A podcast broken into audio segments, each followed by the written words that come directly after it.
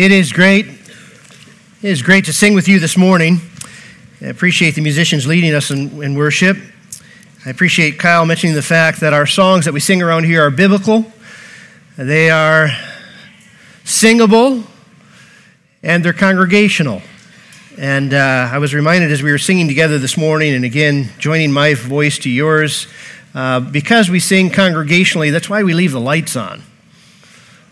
We leave the lights on because we're doing this together as we worship God together. And uh, for kids to see mom and dad singing and for us to see one another singing is, is potent. And so glad, glad to be singing with you this morning.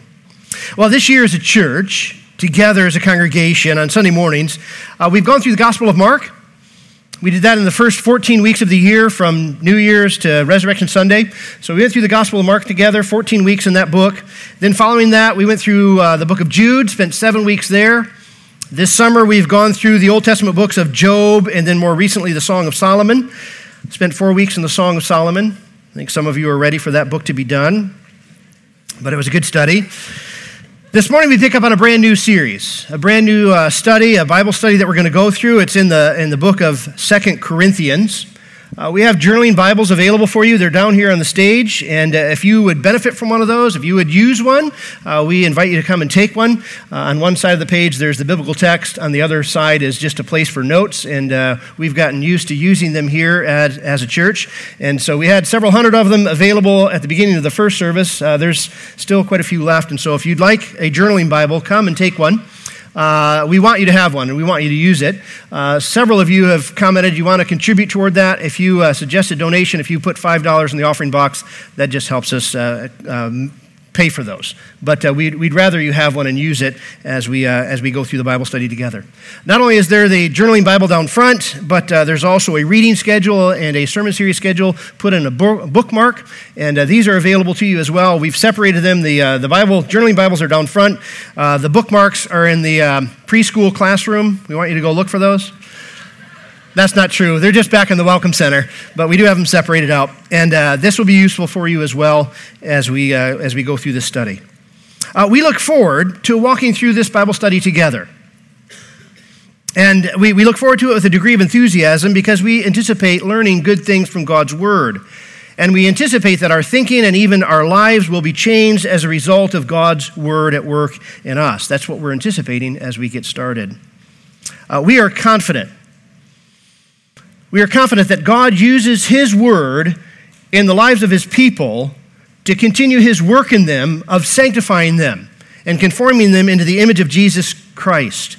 And uh, so we, we are looking forward to growing together. As we dive into this new study, uh, there's this enthusiastic anticipation of what will I learn and how will my life be changed as a result of God using His word in my life.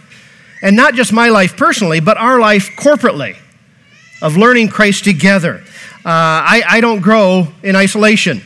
I grow and I mature with you. And I look forward to what God has for us as we learn Christ together in this new study. As we go through the book of Second Corinthians, for some of you, your growth will be exponential.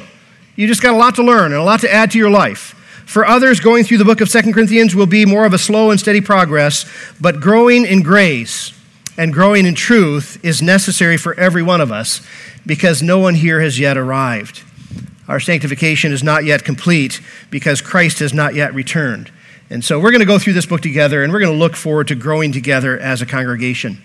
Uh, for those of you who have been here for a while, maybe you've even been here for the last year as we've gone through uh, Mark and then uh, Jude and Job and Song of Solomon, uh, you, as you grab the little reading schedule and the preaching schedule, you're going to understand that we're going to go through this a little bit slower. Our pace is uh, slowing down a little bit. Uh, we're going to spend over 20 weeks in this little 44 page journaling Bible. Uh, so settle in and uh, plan to be here for a little bit. Uh, if we need to kick up the pace as we go through the series, we have the freedom to do that. But the anticipation at the start is we're going to slow down a little bit and uh, learn what we can from the various topics that are presented in this letter, of which there are many. the slower pace going through this book has come as a result of some of your feedback. Uh, some of you have really desired that we uh, slow down as we go through these Bible studies and, uh, and dive in a little bit deeper. And so we're going to do that. And as soon as I say that, I recognize there are some people who are going to be like, you're going way too slow. And then there's other people like, you're going still way too fast. Leadership is just disappointing people at a rate they can absorb. And uh, So we'll do our best to get the cadence right, but uh, we're going to be here for a little while. Well, I, if, if you haven't already grabbed a journaling Bible, uh, take out your Bibles, turn to 2 Corinthians chapter 1. Uh, I'm going to kick off the series this morning just by looking at the first two verses. So we're barely going to get started, uh, share some information with you I think will be helpful as we get this uh, study going. Uh, but let's look to the Lord in prayer, and then we'll read just the opening verses uh, this morning. Let's pray. Heavenly Father, we recognize as we come to you in prayer that your word is powerful. It is living, it is active, it is sharp, it teaches us, it equips us, it is powerful, it changes us. And so, as we have been talking here, even as we begin this brand new series going through this book, uh, we pray that, and we're confident that you will take your word and use it in our lives to renew our thoughts and to change our behaviors we, as your people, desire to be growing in grace and faith and knowledge and obedience. We want to mature. We want to grow up in Christ. We want to live into the identity that you've given us. So we pray that you'd use this study and our time together in it as a church uh, to that end. Ultimately, so that you might be glorified in our lives and that we might know the joy of uh, living by faith and believing your promises and uh, maturing as your children. So uh, be with us even as we begin the series this morning. Uh, give us uh, an ability to sustain our concentration on your word and its truth. We pray this in Jesus' name. Amen. All right, Second Corinthians chapter 1 just verses 1 and 2 it's, a, it's an introduction it's a greeting i'd ask you to follow along it says paul an apostle of christ jesus by the will of god and timothy our brother to the church of god that is in corinth with all the saints who are in the whole of achaia Grace to you and peace from God our Father and the Lord Jesus Christ. If we were to find a letter that was written by Abraham Lincoln, if we were to find that letter and then to read that letter, it was written by Abraham Lincoln, it was written to his wife, it was written in the summer of 1863, uh, the better we knew Abraham Lincoln. And the better we know his wife, and the better we understood the context and the time in which they were living, the better we would understand the letter that was written between them. Uh, the same is true here. Uh, the better we know the Apostle Paul, the better we know Timothy and the Corinthian church, the better we would understand this letter that was written between them. Uh, the primary source of what we know about Paul and Timothy and the Corinthians would be the Bible. But there are many outside non biblical sources that we learn from as it relates to the culture and the time and the history of these people and this letter. Now, this morning, I'm not going to do an hour long lecture or a deep dive and give you a biography on Paul and Timothy and the Corinthian church, but I do want to share with you some important matters as it relates to this letter and to understanding this letter. And as we go through the letter together, more, more things about Paul and Timothy and the Corinthian church will be unveiled. But let me, let me give you some things that will really uh, set the stage and get your mind thinking in the right direction as we get started here. In the letter, Paul introduces himself as an apostle of Christ Jesus by the will of God. In relationship to the Corinthian church, Paul was their founding pastor. He's the one who brought the message of the gospel to them. They didn't have the message of Jesus before he got there. So we would say he's their founding pastor. He was also a pioneer missionary. In the city of Corinth, there would have been numerous temples, and within those temples, idols to the pantheon of Greek and Roman gods. And in the city of Corinth, there had been a synagogue, a place where the Jews gathered to remember their identity as Old Covenant people. But the message of Jesus was unknown to them before Paul arrived. On Paul's second missionary journey, along with Titus and, and uh, uh, with Timothy and Silas, uh, Paul would have taken the message of Jesus Christ to Corinth. It's recorded in Acts chapter 18, which I would encourage you to read. Read that this afternoon.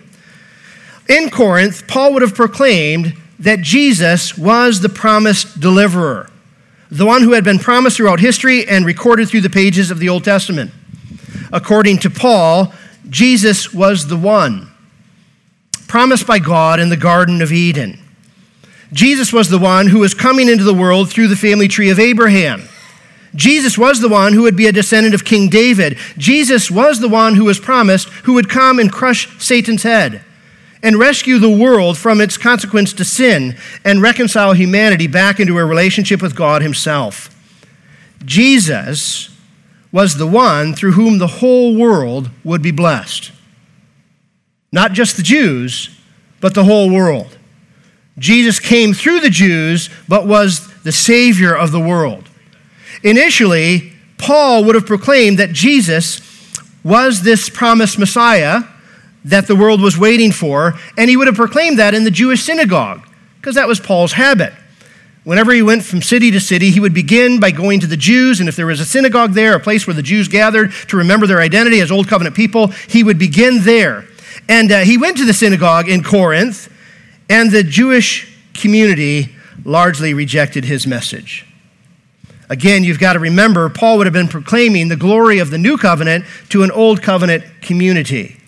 Jesus being the fulfillment of the old covenant and the inauguration of the new. And so we know immediately not everyone there is going to believe him. But Paul goes to the Jewish synagogue and he proclaims Christ there. And some believe and some don't. But when the Jewish community largely rejected him, this is fascinating, he goes right next door right next door to the synagogue, and he plants the church there in the home of Titus Justus, a believer in Jesus Christ and a worshiper of God. Some of the believing Jews joined that group, including Crispus, who was the synagogue leader. That had to have been quite a shock for that community. The leader of the synagogue draws the line, understands that Jesus is the fulfillment of all those Old Testament prophecies. Jesus is the promised Savior. He places his faith in Jesus Christ and he joins the church, which is meeting right next door to the synagogue. Crispus would have been one of those leading Jews in that community. So here's this infant church that gets started in Corinth. It's a mixed group, it's small, less than 100 people in a town or a city of over or near 100,000 people, and it's made up of both Jewish and Gentile believers in Jesus Christ. Now, this is fascinating because in the city of Corinth, these Christians, this new assembly, would have been a very unique group. They didn't have a temple they worked at, worshiped at. They didn't have a temple. They didn't have an idol that they bowed down to. And all over the city of Corinth, there would have been temples and idols to this pantheon of Greek and Roman gods. But this, this group, they have no temple and they have no idol. And, and, they were simply a group of people uh, known as Christians who were believers in this man whom they called Jesus, who they said died and rose again and was humanity's savior. And because this group had no temple and no idol, and their ultimate leader was resurrected, ascended, and not present, this community was like no other community in that town. For some, they would have thought this group were atheists. They don't have an idol, they don't have a temple, we can't see their God, we don't even know what they believe. So, for some, this is just a unique group. They would have thought, man, these, these people are weird. For some, that would have caused them to lean in and learn more about Jesus Christ. For others, it would have resulted in an attitude of persecution toward these strange outsiders. So, this is how the church gets started. Unlike other areas where Paul traveled, and if you can kind of think through that second missionary journey and put that map in your head, Paul went to, he went to, um, I got them written down uh, Philippi, Thessalonica, Berea, Athens before he gets to Corinth. And in those places, often he was there just a short period of time and he would leave a member of his missionary team there to continue establishing the church as Paul moved on. But unlike that, here in Corinth, Paul stayed for an extended period of time much longer than usual. So he planted the church and he got the church established, and he was there for a long time. But when the time came for Paul to leave, their founding pastor, the pioneer missionary who brought the gospel to them, when it came time for him to leave to go back to those other areas and strengthen the churches that were planted there and even move the gospel out into new areas, some outside leaders came in following Paul and they came into the church and they sought to undermine Paul's credibility and Paul's authority. This would have been a huge problem. Not for Paul. He's not going to have an ego problem over this. This would have been a huge problem for the church. Because if Paul could be called into question, if his credibility undermined, if his unique authority discredited, then the message that came to that church from Paul, that message of Jesus Christ, that too could be called into question. And that would be disastrous for the faith and the future of that church in Corinth. So, Paul, introducing himself in his second letter to them, he calls himself an apostle of Jesus Christ by the will of God, and this is intentional. Paul was sent by Jesus. Paul was sent with the authority of Jesus, and the grace of God as an apostle was evident in his life. Paul didn't choose for himself his own life vocation. Uh, Paul didn't self appoint himself as an apostle, he wasn't his own authority. His authority and his message was given to him by God at the time of his unique conversion experience in Damascus, which you can read about in Acts chapter 8. So, Acts chapter 9. So, Acts chapter 9, Acts chapter 18 are a couple of chapters you might want to read this afternoon as it relates to Paul and the Corinthians. But God had chosen Paul to be an apostle.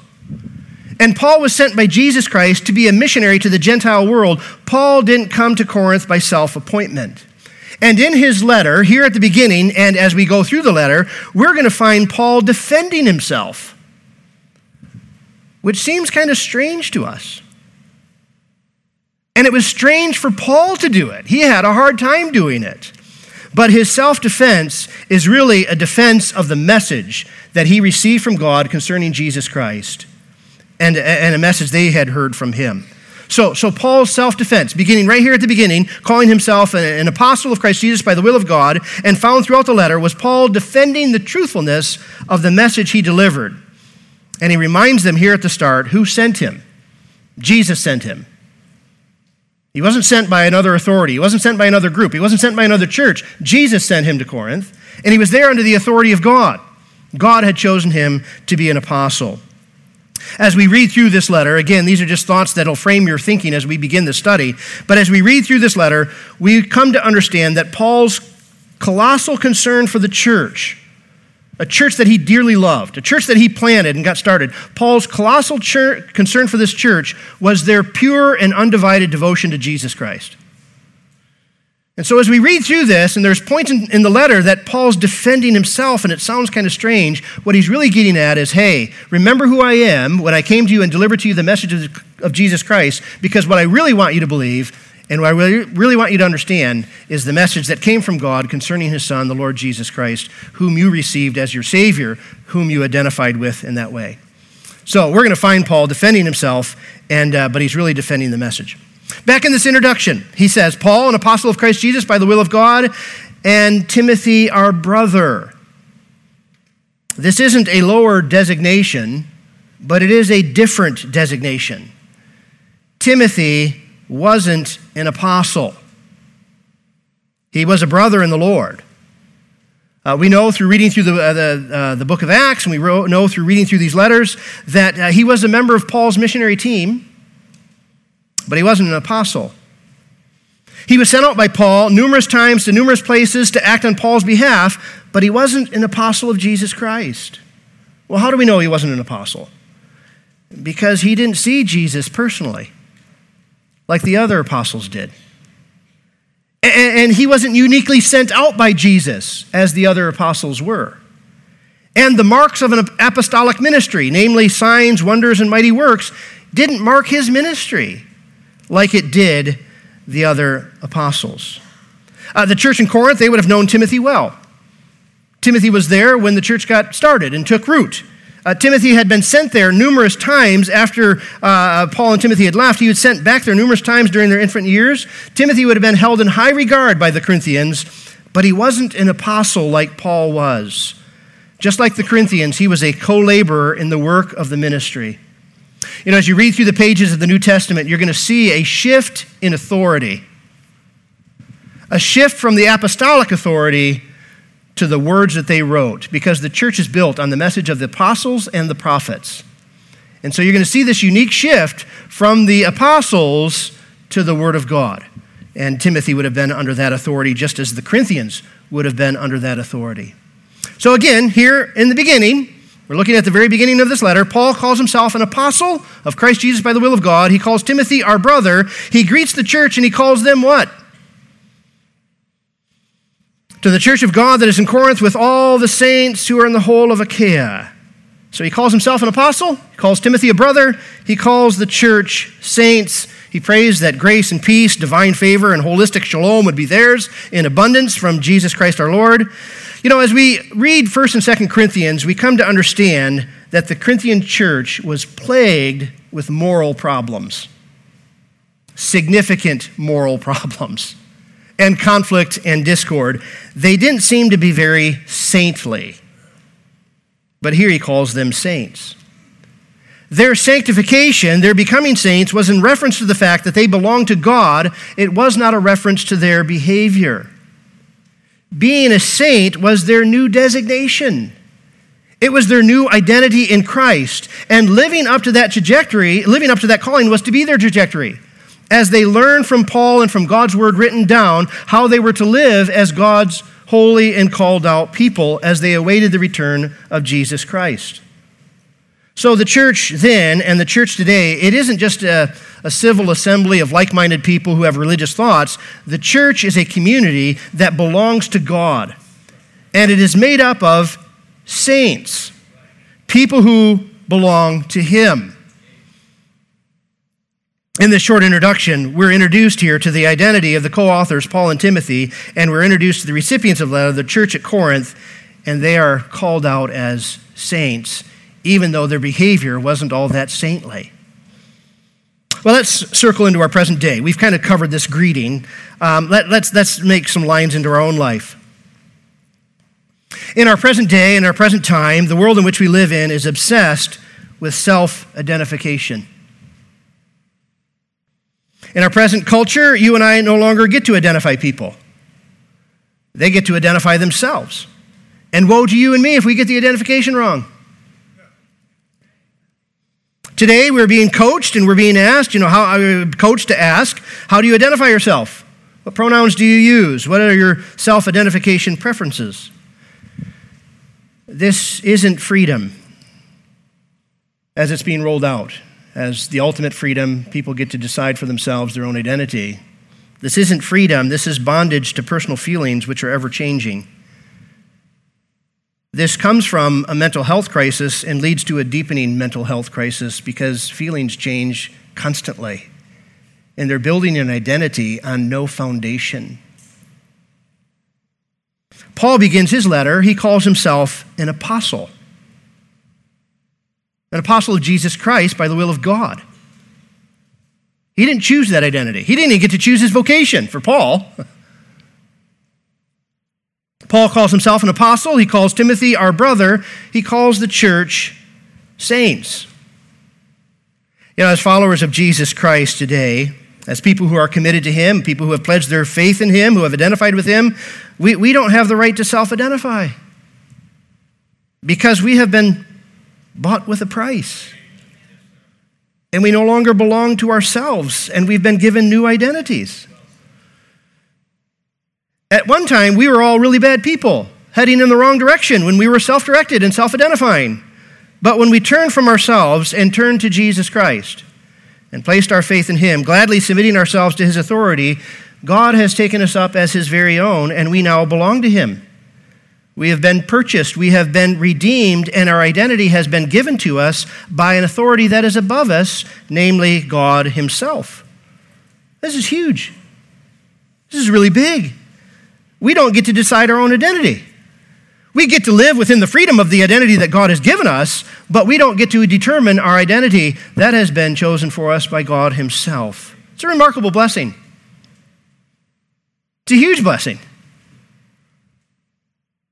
I don't have to sit around and figure out who I am based on how I feel about myself based on how I want to project myself to other people, based on the little life that I want to carve out for myself. I, I, I, can now live into the identity that has been graciously given to me in Christ, and I can know that my new identity is going with me into eternity. Won't be changed. It's big. So, what's our identity? Well, throughout the pages of the New Testament, it's referenced in a number of different ways. We are children of the Heavenly Father. We're brothers and sisters in Christ, but here in this letter and in many others, like the Corinthians, we are saints. As saints, we aren't super spiritual people who have experienced some miraculous encounter, as the Roman Catholic Church would have us understand saints. In order to be a saint in the Roman Catholic Church, you have to have some visitation from an angel or some miraculous encounter or some miraculous thing that's happened in your life or through your life, and then you get designated as a saint and people can pray to you. And that's, that's generally how we understand saints because of that influence. As saints, we're not super spiritual people. As saints, we are simply people who have been set apart to belong to God. Through faith in Jesus Christ, I have been set apart. Set apart from myself, set apart unto God. As a saint, I belong to God. I belong to Jesus. I belong to you. We belong to one another as saints, people who belong to God. Now, you've heard me say this uh, a thousand times, and I'll, I'll say it continually. I'm not a sinner who's been saved by grace. I once was a sinner. I've been saved by grace. I now am a saint. That's something completely new. I'm not who I was before. Now I'm a saint who sometimes sins quite regularly. Matter of fact, I can be very disappointed with the slowness of my progress. And, and my position in Christ and my identity outpaces my performance. I'm learning and growing in Christ with you, but I, I have a whole new identity. I'm not a sinner who's been saved by grace. I once was a sinner. I've been saved by grace. I have a whole new identity. I'm now a saint. A saint who is learning to put off the old nature. A saint who is learning to put off sin that I still struggle with. A saint who is putting off that old way of life and putting on the new way of life as I learn to live out the identity that I've now been given in Christ. I've been graced with this new identity. I didn't achieve it, I didn't earn it. It was given to me. When I repented of my sin, and Christ bore my sins away on the cross, and Christ's righteousness has clothed me. And that's by grace. God's Word, the big story of God's revelation, is now what's being used to renew my thinking and to inform my new life. According to the Scripture, God set apart people, His saints, are being made beautiful as they learn to live into the identity that God has graced them with. So Paul introduces these people. He introduces himself as an apostle, Timothy, our brother, and the church of God that is at Corinth with all the saints. man, we read the letter and we're like, there, man, they're not very saintly. They're just immature believers who have a lot to learn, a lot to grow into, a lot to put off, and a lot to put on. As we read through the pages of the New Testament, we learn that as saints, we are being made beautiful. Being made beautiful by the grace of Jesus Christ, by the love of God, and by the fellowship of the Spirit. God is working in us as we work out our salvation, living by faith in God's promises and living in the light of the truth that He has given us. So here's the simple introduction from this little, from this little opening. Paul, an apostle of Christ Jesus by the will of God, and Timothy, our brother, to the church of God that is in Corinth with all the saints who are in the whole of Achaia, grace to you and peace from God our Father and the Lord Jesus Christ. Here's the simple introduction. By the grace of God, we are free from the tyranny of self determination and we are free to live into the freedom of belonging to God and being God's children and being set apart unto Him. And by God's Spirit, we're able to grow into what we've already become as we learn to take God at His word. By faith in God's truth, we get to live up to what we've already obtained. That's big. By faith in God's word, I get to live up to what I've already obtained. I'm called a saint. I'm growing into that. And by God's grace, He will complete the work that he began in me. And here's good news He's more committed to that than I am. Just like feelings, my faith fluctuates, goes up and down, and good seasons and hard seasons. God is committed to completing the work that He began in us. We're so grateful to that. The relationship that I have with God isn't jeopardized by my performance. That's a relief. The relationship I have with God is based on Christ's performance. And my progress is motivated and empowered by his love for me and his grace given to me in Jesus Christ. That's tremendous freedom and grace and glory. We're thankful for it. Let me close in prayer. Heavenly Father, we're grateful for this little book that we've just kicked off this morning. We've got a lot to learn. There's a lot in here that you have intended for our purposes, for our growth in knowledge and grace. Father, we want uh, we confess, we are often just disappointed with the slowness of our progress as we learn to put off sin and put, off, put on Christ. We're grateful that you're completing the work. And I pray that, again, that you would use this little book. We've got a lot of a lot of topics to tackle, a lot of things that come up in this short little letter. And, and, I pray that as we go through it together, we would be growing as individuals, growing as a community. Uh, as, we, as we belong to you, may we be living that out and learning to live that out in our community with one another. grow us in our love for you, our love for your word, and the practical exercise of our love of one another. Bless now our continued fellowship with one another, even as we go from here. We pray this in Jesus' name. Amen.